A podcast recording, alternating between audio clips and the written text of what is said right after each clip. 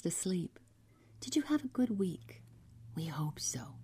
We hope you used us to get some rest. We found a trilogy of stories for you this week.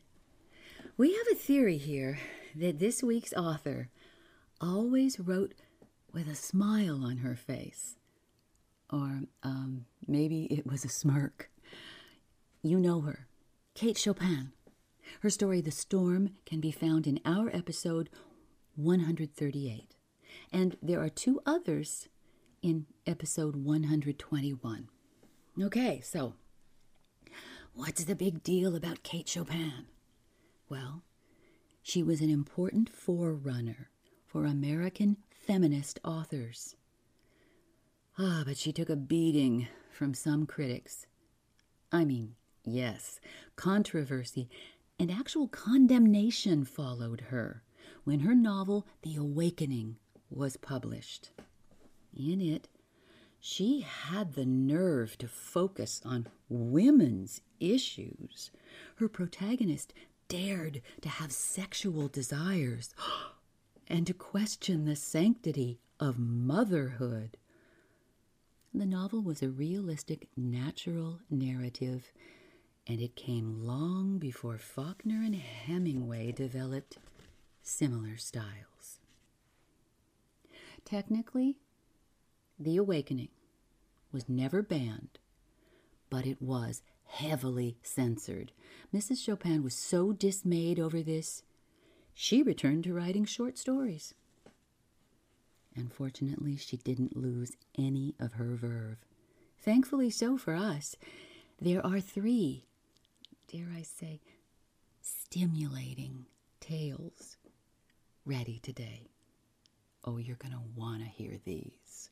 The first examines the provocative behavior of a lovely young woman as she uh, takes control of her young man. Tuck in, everybody, for Kate Chopin's The Kiss.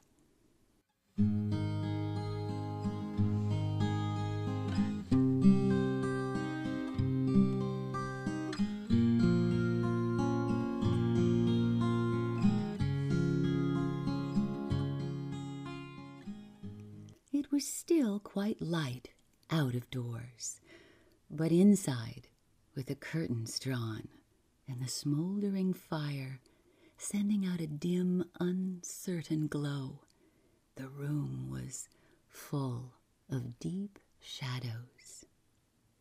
Brantain sat in one of these shadows. It had overtaken him, and he did not mind. The obscurity lent him courage to keep his eyes fastened as ardently as he liked upon the girl who sat in the firelight. Ah, she was very handsome, with a certain fine, rich coloring that belongs to the healthy brune, dark haired type. She was quite composed as she idly stroked the satiny coat of the cat that lay curled in her lap, and she occasionally sent a slow glance into the shadow where her companion sat. They were talking low of indifferent things which plainly were not the things that occupied their thoughts. she knew that he loved her. A frank, blustering fellow, without guile enough to conceal his feelings, and no desire to do so. For two weeks past, he had sought her society, her company, eagerly and persistently. She was confidently waiting for him to declare himself, and she meant to accept him. The rather insignificant and unattractive Brantain was enormously rich, and she liked and required the entourage which wealth could give her. During one of the pauses between their talk of the last tea and the next reception, the door opened, and a young man entered whom Brantain knew quite well. The girl turned her face toward him. A stride or two brought him to her side, and bending over her chair, before she could suspect his intention, for she did not realize that he had not seen her visitor. He pressed an ardent, lingering kiss upon her lips. Brantain slowly arose. So did the girl arise, but quickly, and the newcomer stood between them, a little amusement and some defiance struggling with the confusion in his face. Uh, I, I believe, stammered Brantain. Ah, I, I see that I have stayed too long. I, I had no idea.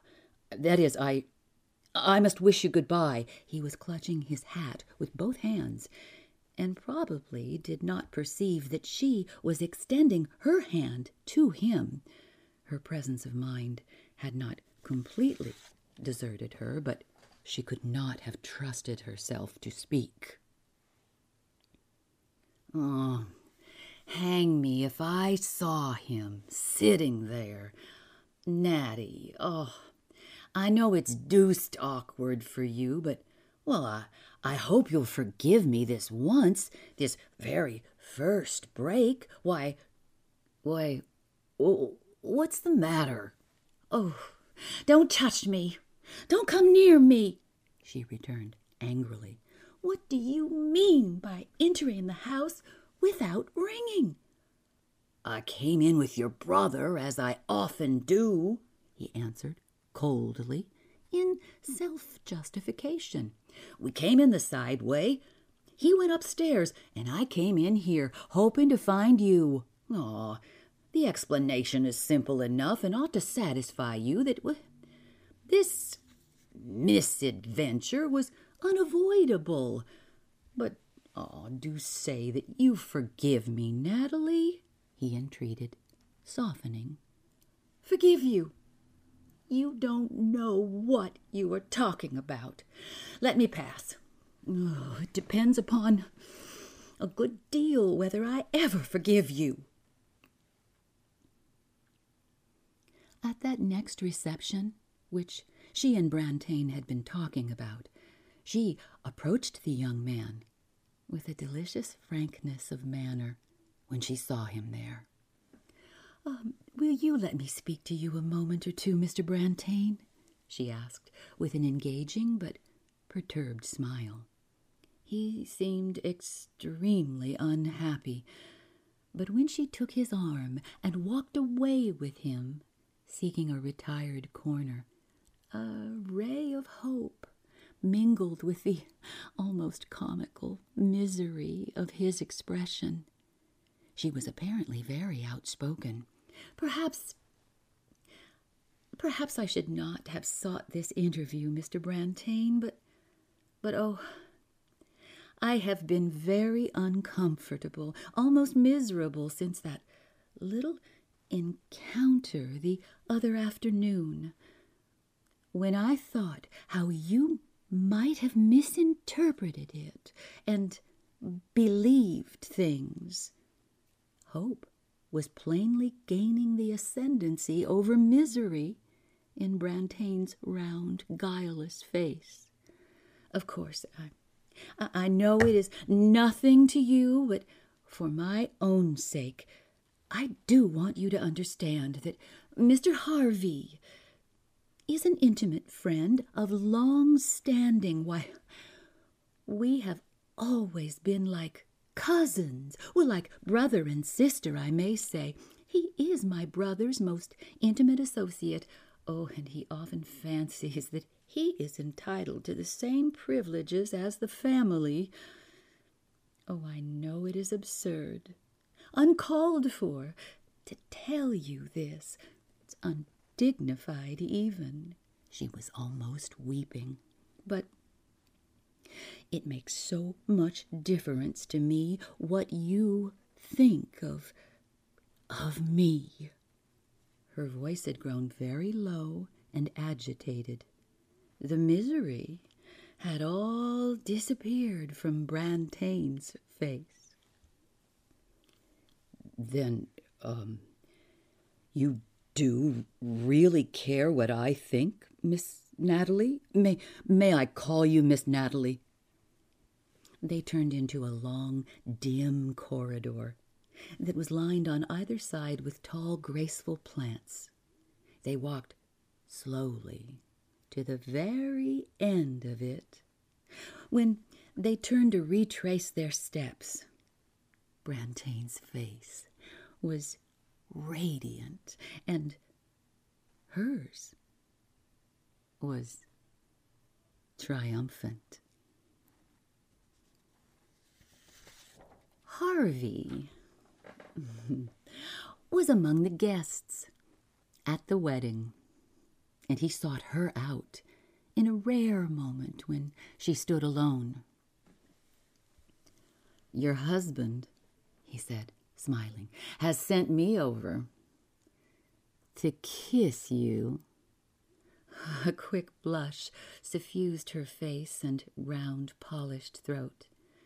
Now, I suppose it's natural for a man to feel and act generously on an occasion of this kind. He tells me he doesn't want his marriage to interrupt wholly that pleasant intimacy which has existed between you and me. I don't know what you've been telling him, with an insolent smile, but he has sent me here to kiss you. well, she felt like a chess player who, by the clever handling of his pieces, sees the game taking the course intended. Her eyes were bright and tender with a smile as they glanced up into his, and her lips looked hungry for the kiss which they invited. But you know, he went on quietly, I didn't tell him so. It it would have seemed ungrateful, but I can tell you. I've um, stopped kissing women. It's dangerous. Well, she had Brantain and his million left. A person can't have everything in this world, and it was a little unreasonable of her to expect it.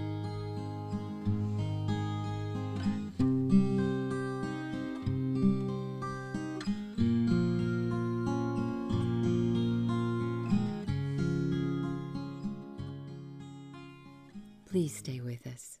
There are two more delicious stories from Kate Chopin right after this.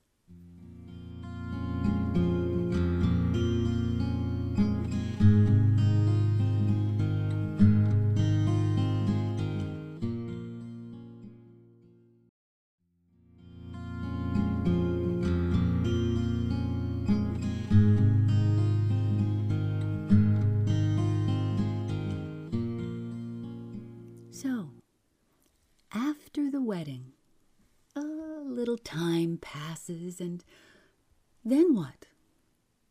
Well, let's find out with Kate Chopin's A Respectable Woman.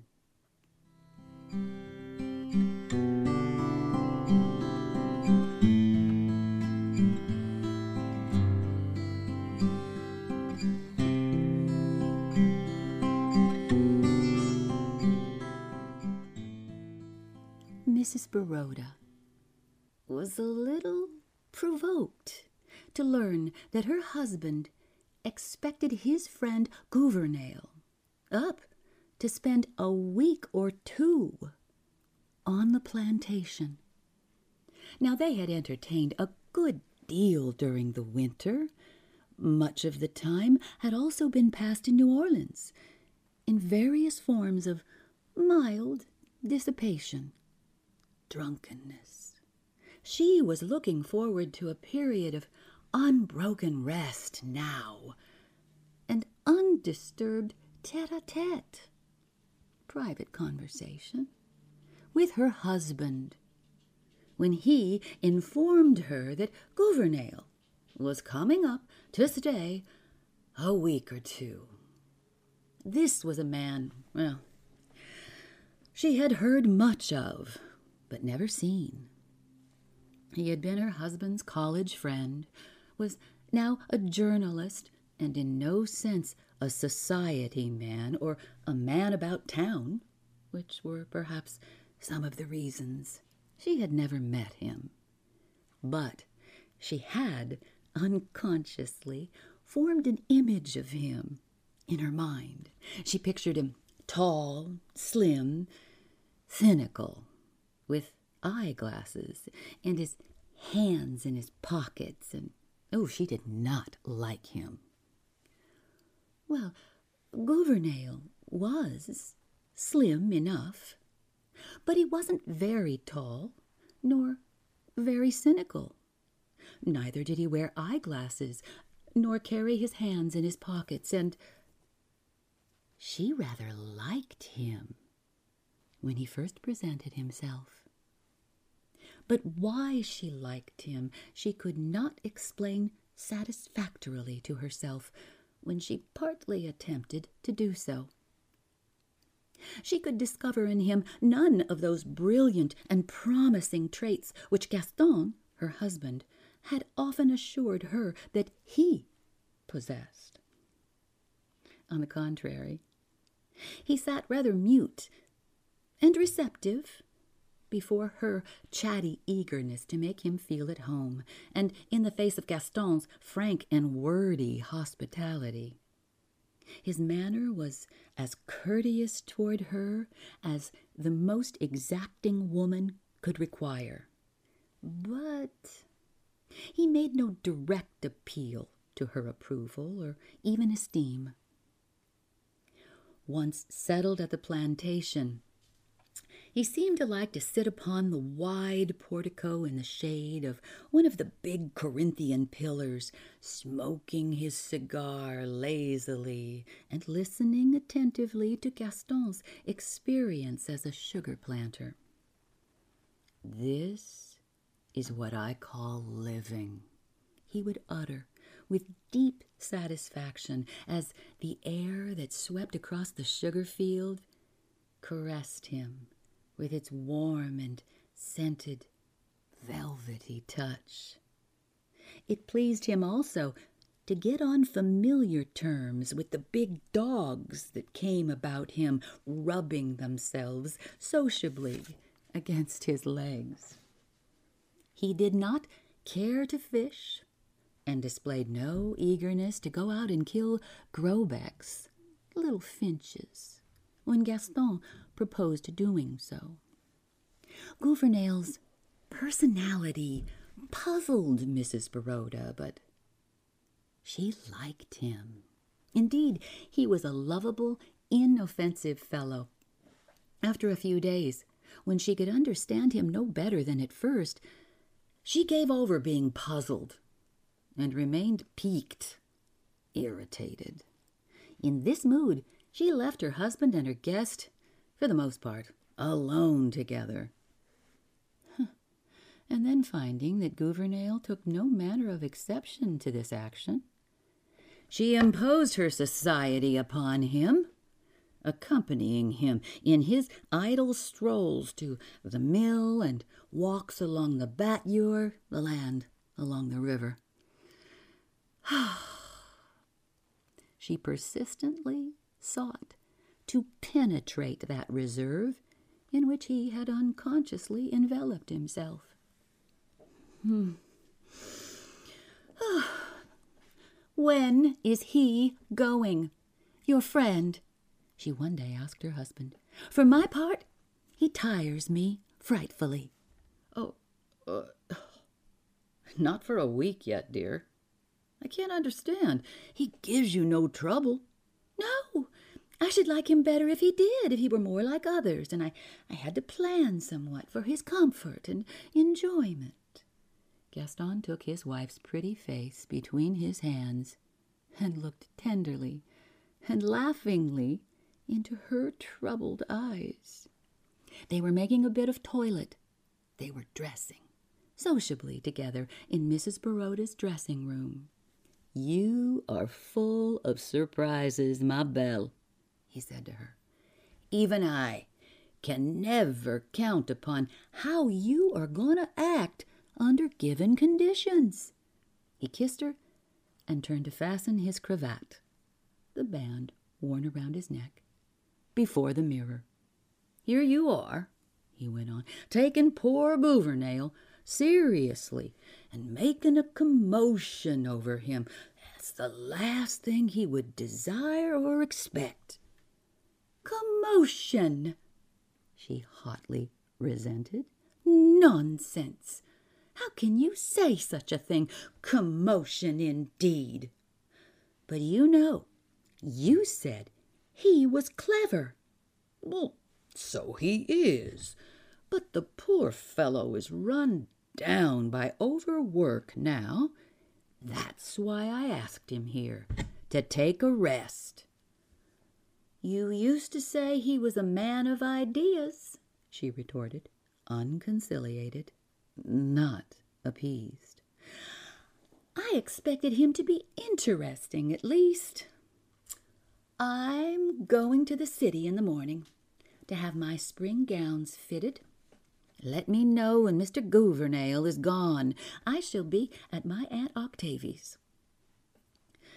That night she went and sat alone upon a bench that stood beneath a live oak tree at the edge of the gravel walk. She had never known her thoughts or her intentions to be so confused. She could gather nothing from them but the feeling of a distinct necessity to quit her home in the morning. Mrs. Baroda heard footsteps crunching the gravel, but could discern in the darkness only the approaching red point of a lighted cigar. Well, she knew it was Gouvernail, for her husband did not smoke. She hoped to remain unnoticed. But her white gown revealed her to him. He threw away his cigar and seated himself upon the bench beside her, without a suspicion that she might object to his presence. Your husband told me to bring this to you, Mrs. Baroda, he said, handing her a filmy white scarf with which she sometimes enveloped her head and shoulders. Mm. She accepted the scarf from him with a murmur of thanks and let it lie in her lap. He made some commonplace observation upon the baneful, evil effect of the night air at the season. And then, as his gaze reached out into the darkness, he murmured half to himself. Night of south winds. Night of a large few stars, still nodding night. She made no reply to this apostrophe to the night, this addressing of a personified thing, which indeed was not addressed to her, Gouvernail was, in no sense, a diffident, shy man, for he was not a self conscious one. His periods of reserve were not constitutional, but the result of moods. Sitting there beside Mrs. Baroda, his silence melted for the time. He talked freely and intimately in a low, hesitating drawl that was not unpleasant to hear. He talked of the old college days when he and Gaston had been a good deal to each other, of the days of keen and blind ambitions and large intentions. Ah, now, there was left, with him at least, a philosophic acquiescence to the existing order. Only a desire to be permitted to exist, with now and then a little whiff of genuine life, such as he was breathing now. Her mind only vaguely grasped what he was saying. Her physical being was, uh, for the moment, predominant. She was not thinking of his words, only drinking in the tones of his voice. She wanted to reach out her hand in the darkness and touch him with the sensitive tips of her fingers upon the face or the lips. She wanted to draw close to him and whisper against his cheek. She did not care what. As she might have done if she had not been a respectable woman. The stronger the impulse grew to bring herself near him, the further, in fact, did she draw away from him. As soon as she could do so, without an appearance of too great rudeness, she rose and left him there, alone. Before she reached the house, Gouvernail had lighted a fresh cigar and ended his apostrophe to the night.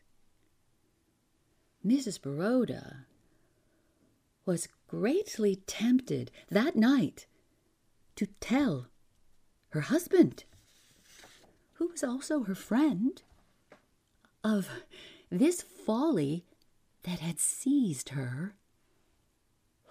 But she did not yield to the temptation.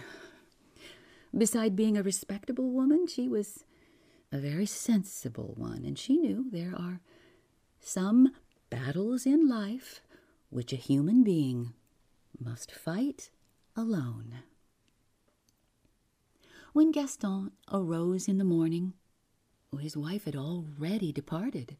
She had taken an early morning train to the city. She did not return till Gouvernail was gone from under her roof.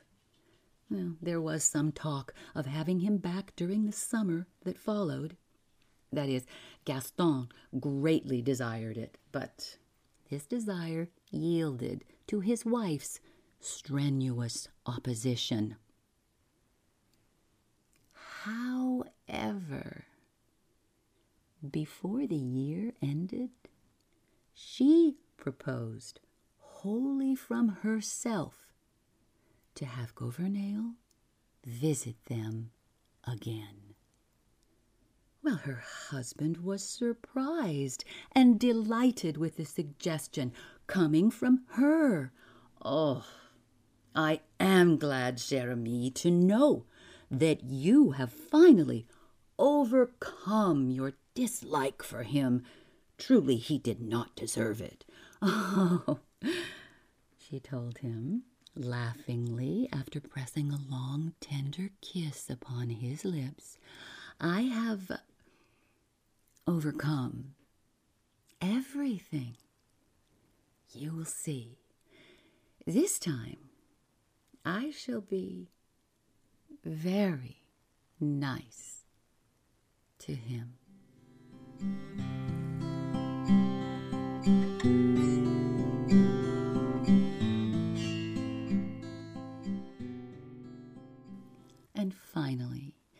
To complete the trilogy, we again bring you a woman years into her marriage as she comes upon $15. That would be um, more than $530 in today's money. And it may change everything. Here's a pair of silk stockings by Kate Chopin.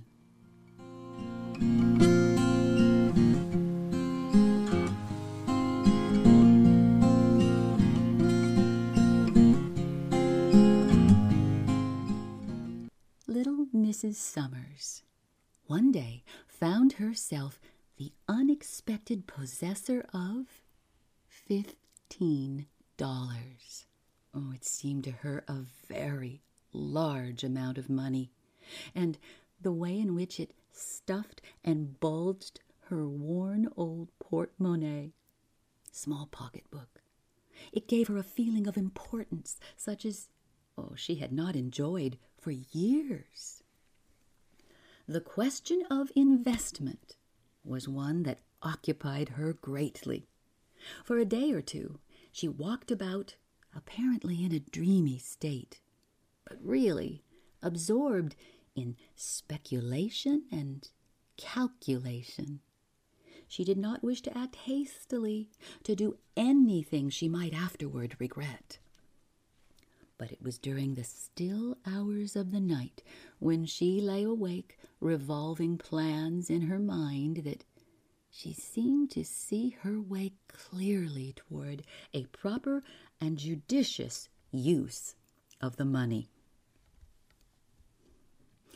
A dollar or two should be added to the price usually paid for Janie's shoes, which would ensure their lasting an appreciable time longer than they usually did.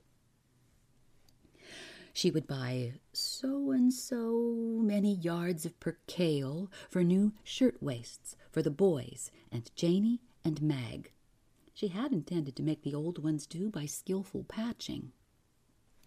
Mag should have another gown. She had seen some beautiful patterns, veritable bargains in the shop windows. And still there would be left enough for new stockings, two pairs apiece, and what darning that would save for a while. She would get caps for the boys and sailor hats for the girls. Oh, the vision of her little brood looking fresh and dainty and new for once in their lives excited her and made her restless and wakeful with anticipation.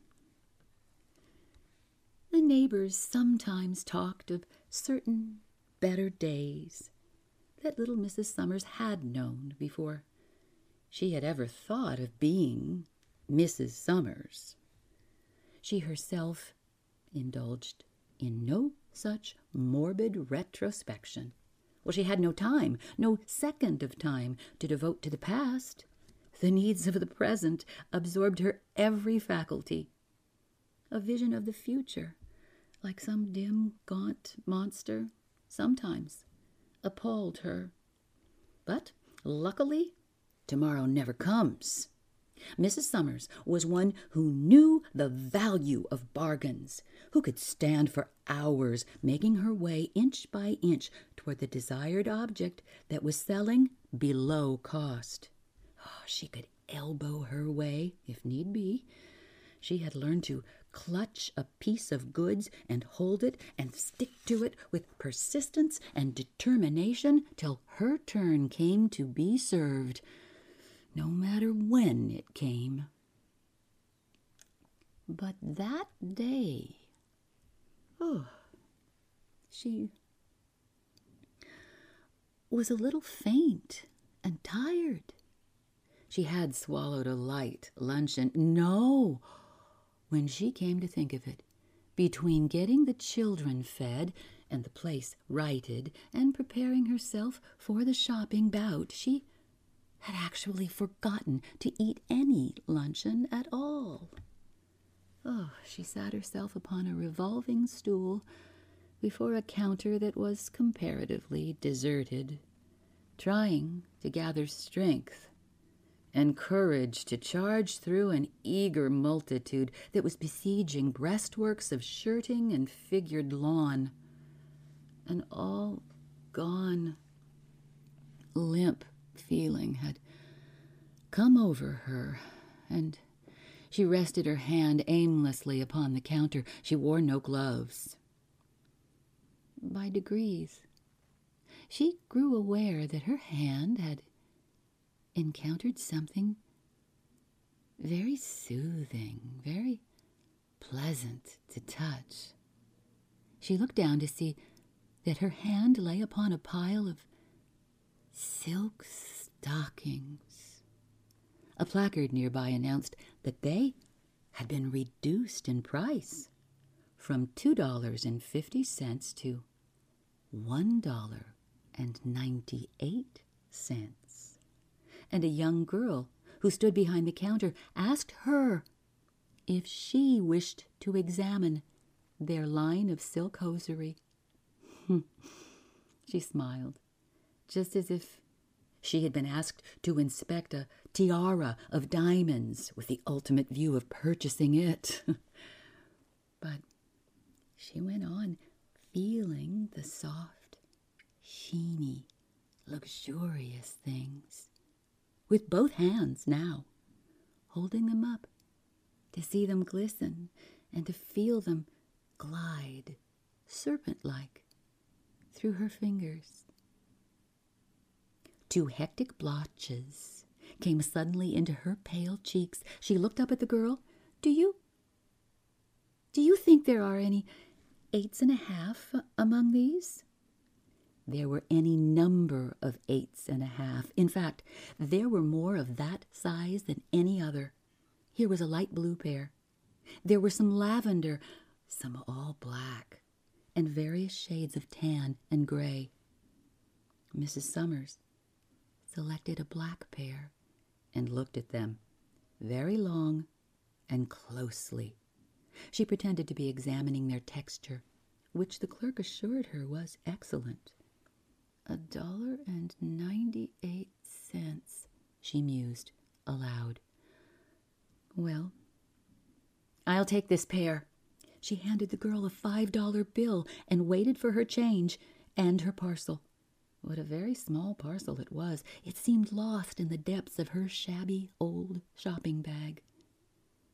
Mrs. Summers, after that, did not move in the direction of the bargain counter she took the elevator, which carried her to an upper floor into the region of the ladies' waiting rooms.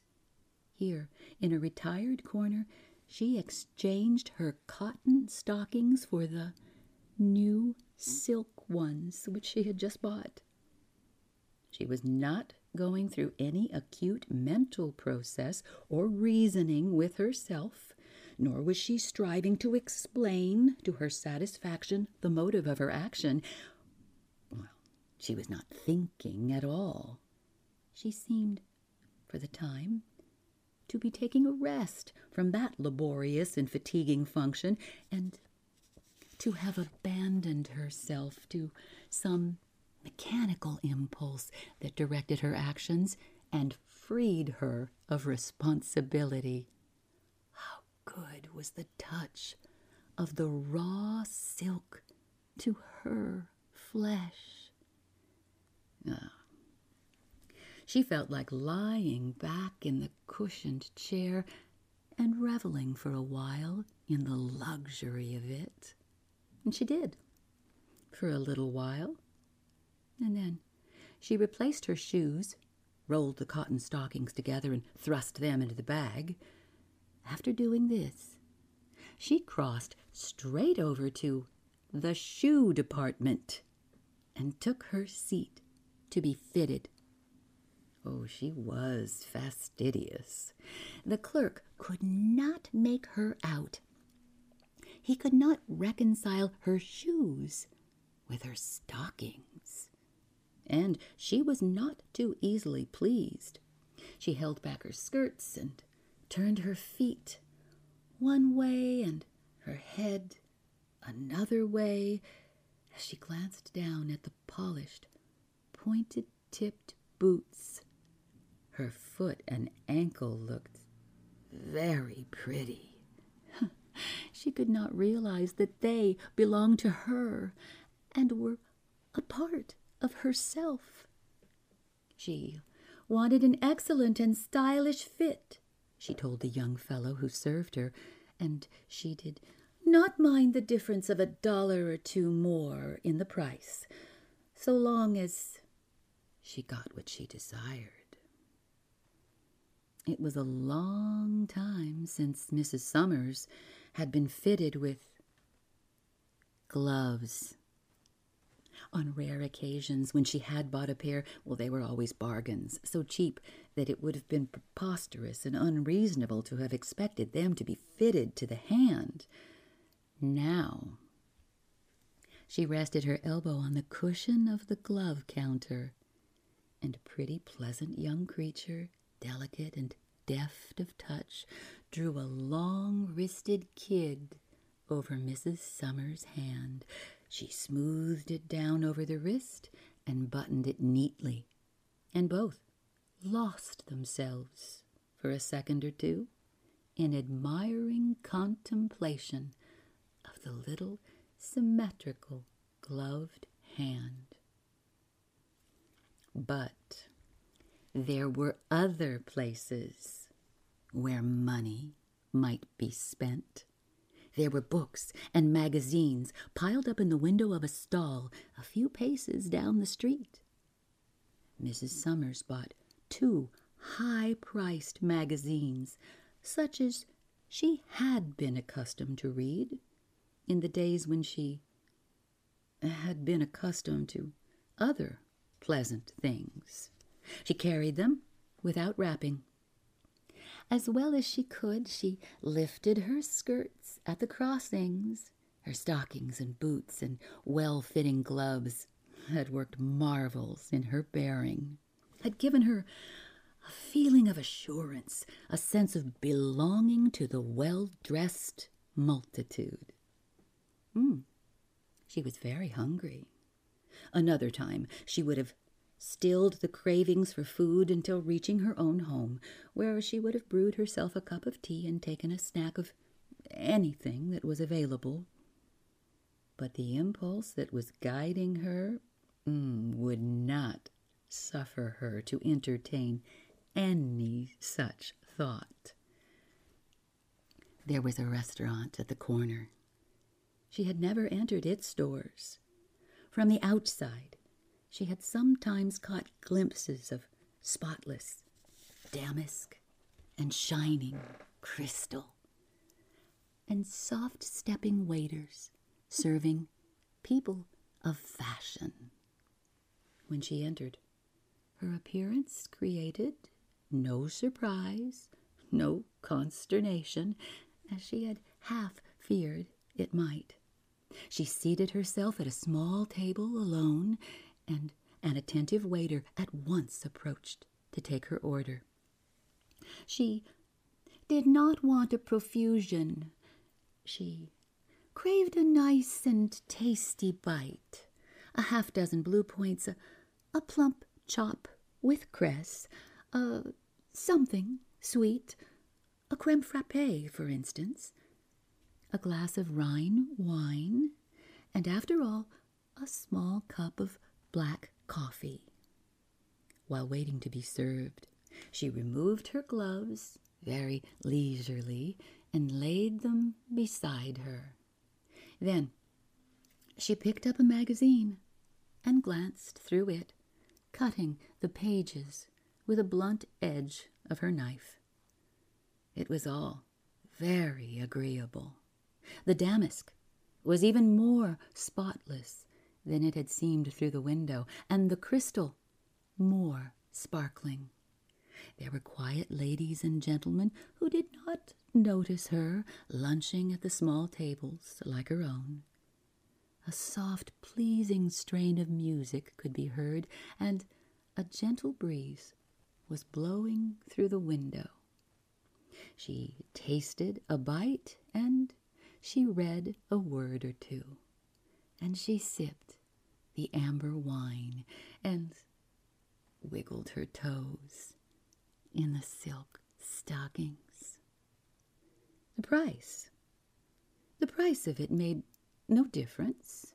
She counted the money out to the waiter and left an extra coin on his tray, whereupon he bowed before her as before a princess of royal blood. There was still money in her purse, and her next temptation presented itself in the shape of a matinee poster. It was a little later when she entered the theater. The play had begun, and the house seemed to her to be packed, but there were vacant seats here and there, and into one of them she was ushered, between brilliantly dressed women who had gone there to kill time and eat candy and display their gaudy attire. It is safe to say there were many others who were there solely for the play and the acting, but there was no one present who bore quite the attitude which Mrs. Summers did to her surroundings. She gathered in the whole stage and players and people in one wide impression and absorbed it and enjoyed it. Ah, she laughed at the comedy and wept. She and the gaudy woman next to her wept over the tragedy, and they talked a little together over it. And the gaudy woman wiped her eyes and sniffled on a tiny square of filmy perfumed lace and passed little Mrs. Summers her box of candy. Ah, the play was over the music ceased. The crowd filed out. Ah, oh, it was like a dream ended. People scattered in all directions. Mrs. Summers went to the corner and waited for the cable car. A man with keen eyes, who sat opposite to her, seemed to like the study of her small, pale face It puzzled him to decipher what he saw there. In truth, he saw nothing, unless he were wizard enough to detect poignant wish, a powerful longing that the cable car would never stop anywhere but go on and on with her forever. Good night.